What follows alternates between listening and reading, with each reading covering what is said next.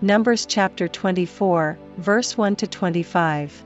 And when Balaam saw that it pleased the Lord to bless Israel, he went not, as at other times, to seek for enchantments, but he set his face toward the wilderness.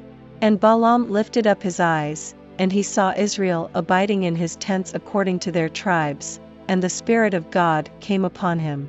And he took up his parable, and said, Balaam the son of Beor hath said, and the man whose eyes are open hath said, He hath said, which heard the words of God, which saw the vision of the Almighty, falling into a trance, but having his eyes open. How goodly are thy tents, O Jacob, and thy tabernacles, O Israel! As the valleys are they spread forth, as gardens by the river's side, as the trees of lign aloes which the Lord hath planted, and as cedar trees beside the waters. He shall pour the water out of his buckets, and his seed shall be in many waters, and his king shall be higher than Agag, and his kingdom shall be exalted. God brought him forth out of Egypt, he hath as it were the strength of an unicorn, he shall eat up the nations his enemies, and shall break their bones, and pierce them through with his arrows. He couched, he lay down as a lion, and as a great lion, who shall stir him up? Blessed is he that blesseth thee, and cursed is he that curseth thee.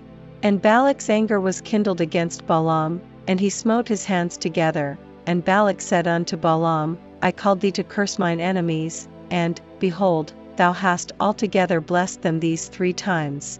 Therefore now flee thou to thy place, I thought to promote thee unto great honor, but, lo, the Lord hath kept thee back from honor. And Balaam said unto Balak, Spake I not also to thy messengers which thou sentest unto me, saying, If Balak would give me his house full of silver and gold, I cannot go beyond the commandment of the Lord, to do either good or bad of mine own mind, but what the Lord saith, that will I speak? And now, behold, I go unto my people, come therefore, and I will advertise thee what this people shall do to thy people in the latter days. And he took up his parable, and said, Balaam the son of Beor hath said, and the man whose eyes are open hath said, He hath said, which heard the words of God, and knew the knowledge of the Most High, which saw the vision of the Almighty, falling into a trance, but having his eyes open. I shall see him, but not now, I shall behold him, but not nigh. There shall come a star out of Jacob, and a scepter shall rise out of Israel, and shall smite the corners of Moab, and destroy all the children of Sheth. And Edom shall be a possession, Seir also shall be a possession for his enemies, and Israel shall do valiantly.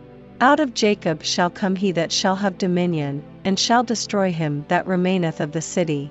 And when he looked on Amalek, he took up his parable, and said, Amalek was the first of the nations, but his latter end shall be that he perish for ever.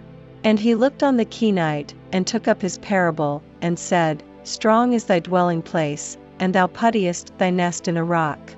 Nevertheless the Kenite shall be wasted, until Asshur shall carry thee away captive. And he took up his parable, and said, Alas, who shall live when God doeth this? And ships shall come from the coast of Chittim, and shall afflict Asshur, and shall afflict Eber, and he also shall perish for ever. And Balaam rose up, and went and returned to his place, and Balak also went his way.